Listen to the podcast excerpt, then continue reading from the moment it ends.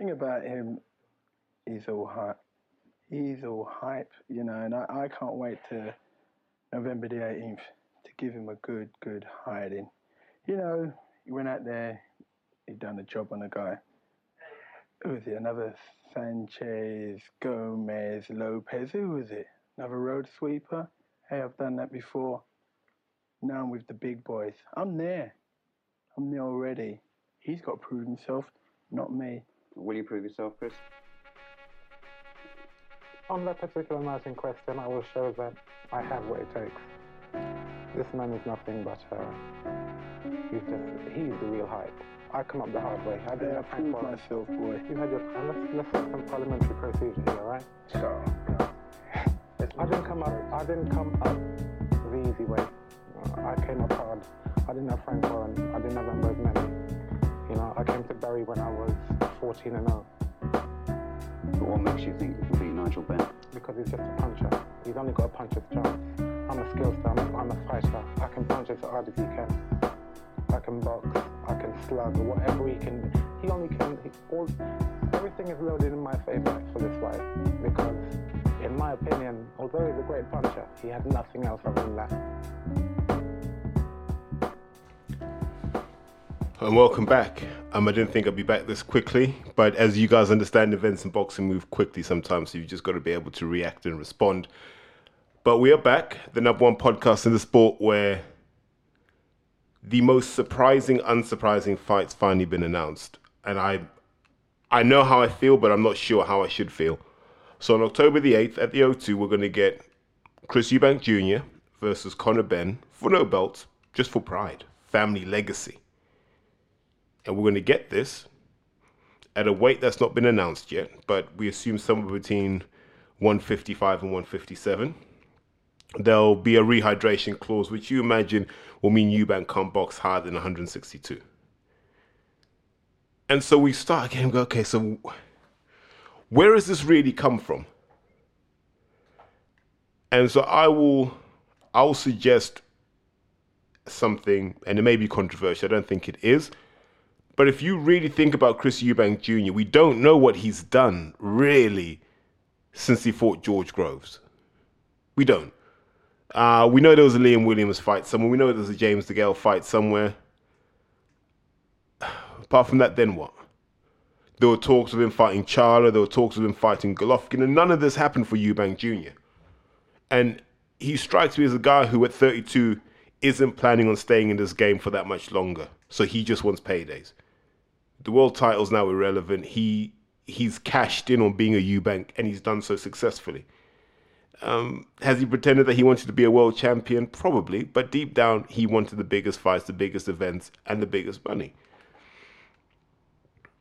But if you look at his record and you say, well, on his record are names like Groves, DeGale, Abraham. Um, they're not bad names to have on your CV. Even Liam Williams, they're not bad names to have on your CV for someone who is British plus level, right? And then you contrast that with Conor Benn,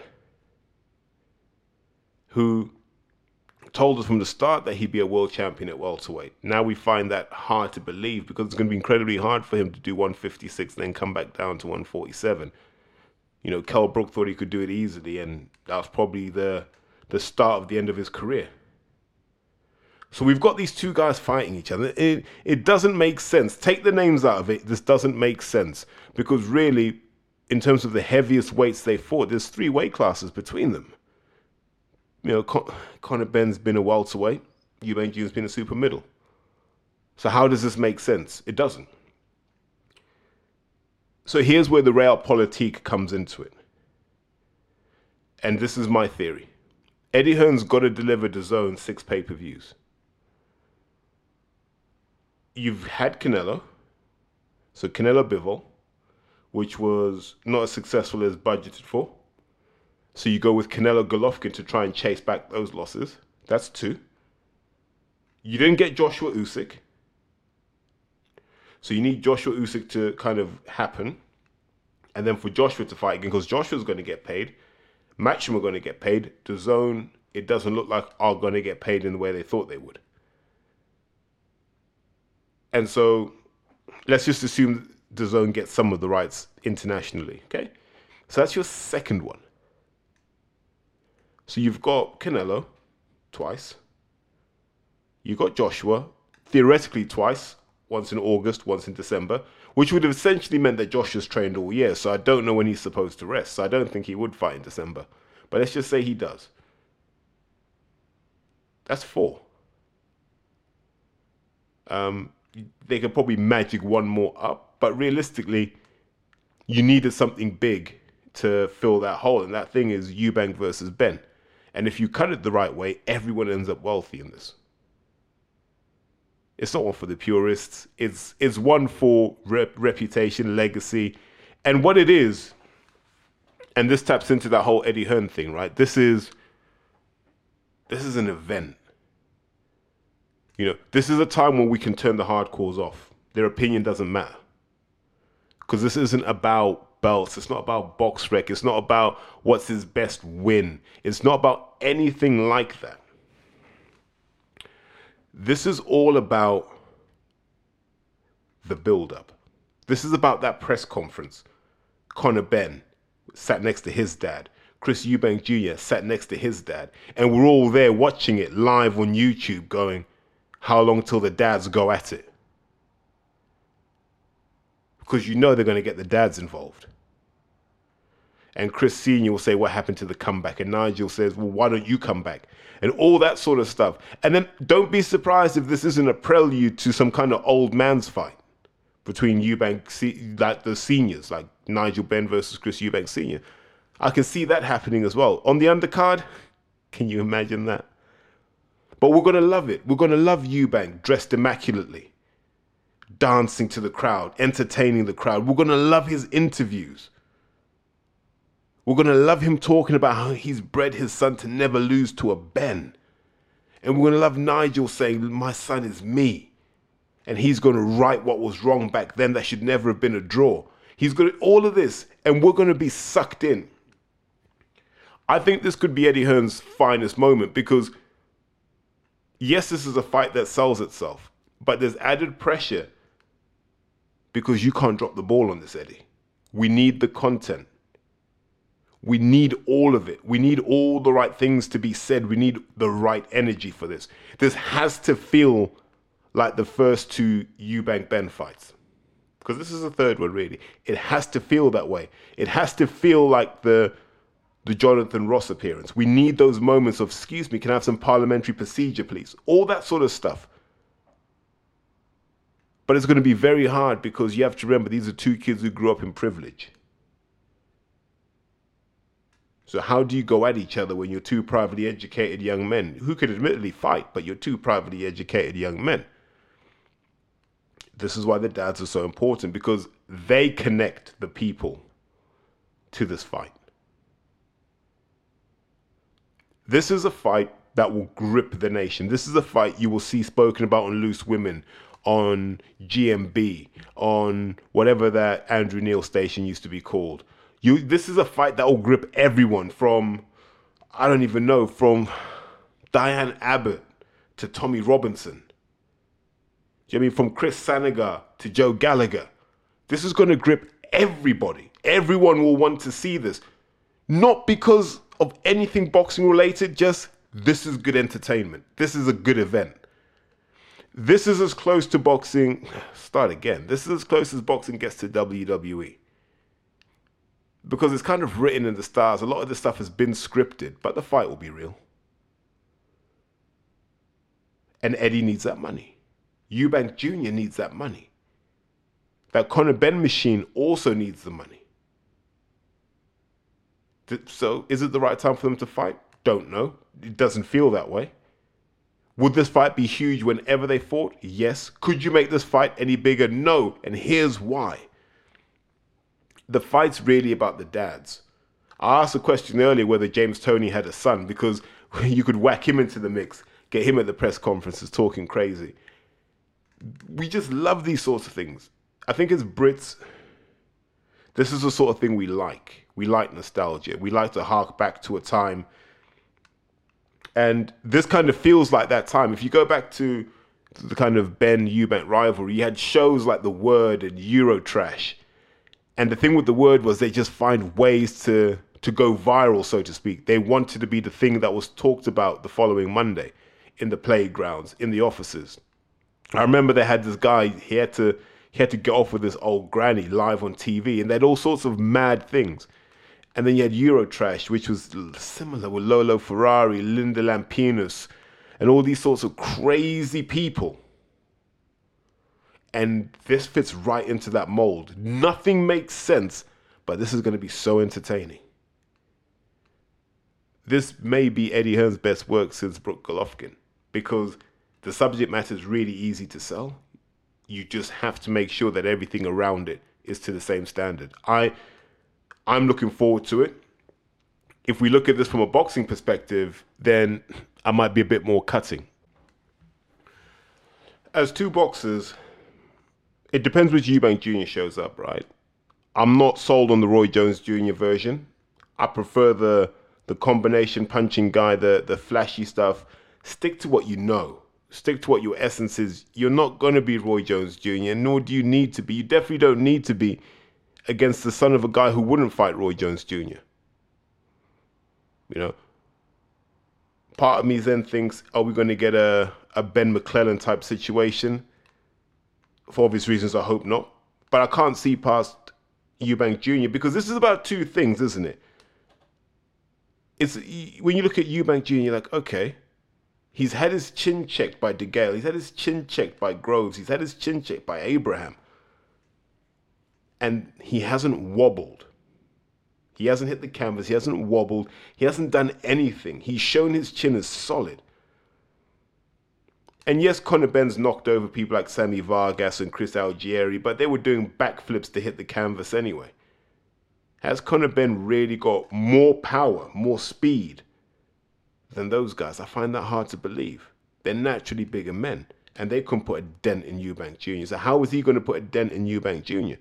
So then the second question is if Conor Benn has a chin that was broken by Ohara Davies, what's Eubank going to do when he lands flush? They're the things that worry me. Now you then you look to the respective corners and you go, will will Tony Sims have a plan B? Will Tony Sims have a master plan here? And it doesn't feel that way. This kind of feels like we're going to get two or three rounds of blitzkrieg and then when that doesn't work and Conor Benn runs out of ideas and Eubank Jr. starts to put the hurting on him, they'll just throw the towel in. Four rounds, job done. That's what I feel will happen. Between rounds four and six, a towel will get thrown in, Conor will get pulled out, and we'll talk about how brave he was getting in there with a legitimate world level guy. That's what we'll start calling Eubank Jr. And that's how that fight's going to go. Now, that depends on Eubank being the the uncompromising thug that he used to be before he palled up with Roy Jones. I don't know why he tries to complicate what he does, but that's on him. If we get that version, fantastic. I worry for Conor Benn because I don't see what's in him that's going to cause a lot of havoc. It's not like Chris Eubank Jr. is just there to be hit by a smaller guy. He's not. He moves around. He's got good head movement. You know, he's got a jab that will keep you off, jab that will keep you honest, and he's strong. But these are all minor details, right? The fight will be what the fight is. We're going to enjoy the event. We're going to enjoy the undercard. Now, who do you have on this undercard? I hope you have Eddie Scottney. I hope they make it like a like a South London card, but I don't think they will. Are there other grudge matches you could have on there? I don't know. But the card's going to be interesting because the main event sells itself. What we don't want is we don't want Matchroom putting their next gen guys on here. We don't care about them. We we want fights that have meaning here. Even if you got to dig up, look, if there's a budget here for Groves versus DeGale again, let's do that. But I don't think the timing works for George. He looks awfully heavy. And I know people are going to hate on this event and people are going to try and show that they're not sheep by criticizing this event and going, oh, you know, they make their silly little jokes on Twitter about this event. Well done ooh, I'm not part of the, the sheep movement. Okay.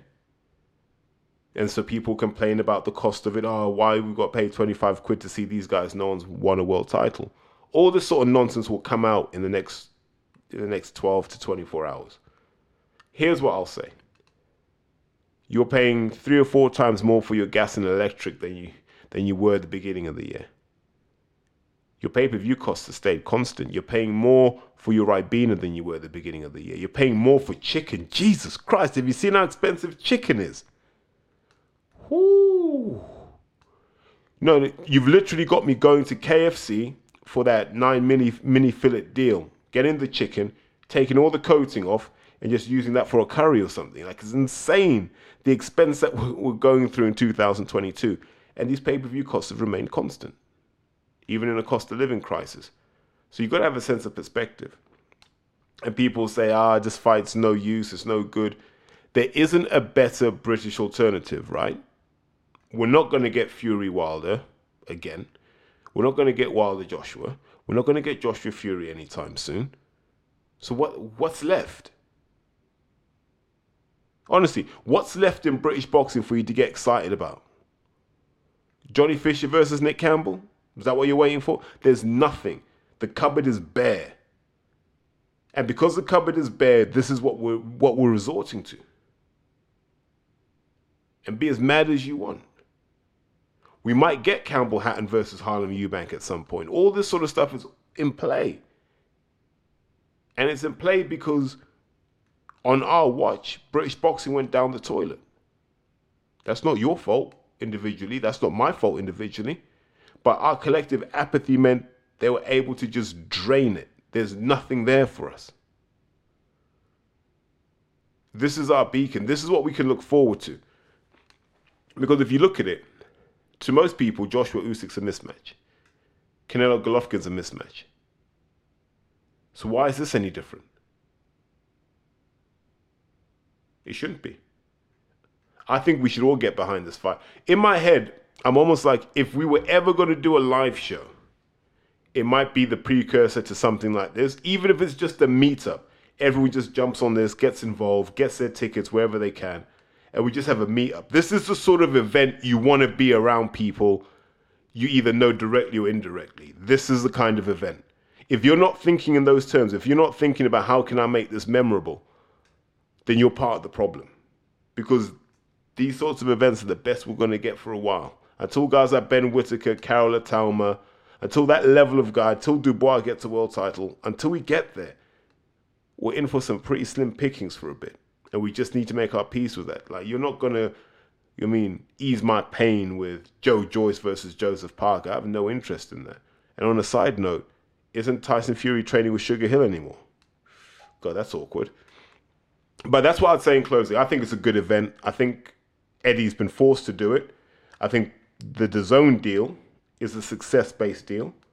So the money he earns only kicks in once he's crossed a certain threshold, and that means that he can't burn the money. That's why you're seeing him take a few more risks. That's why you're seeing Eddie push harder at that top level because that's where his money is. And you're seeing him cut a lot of people off now.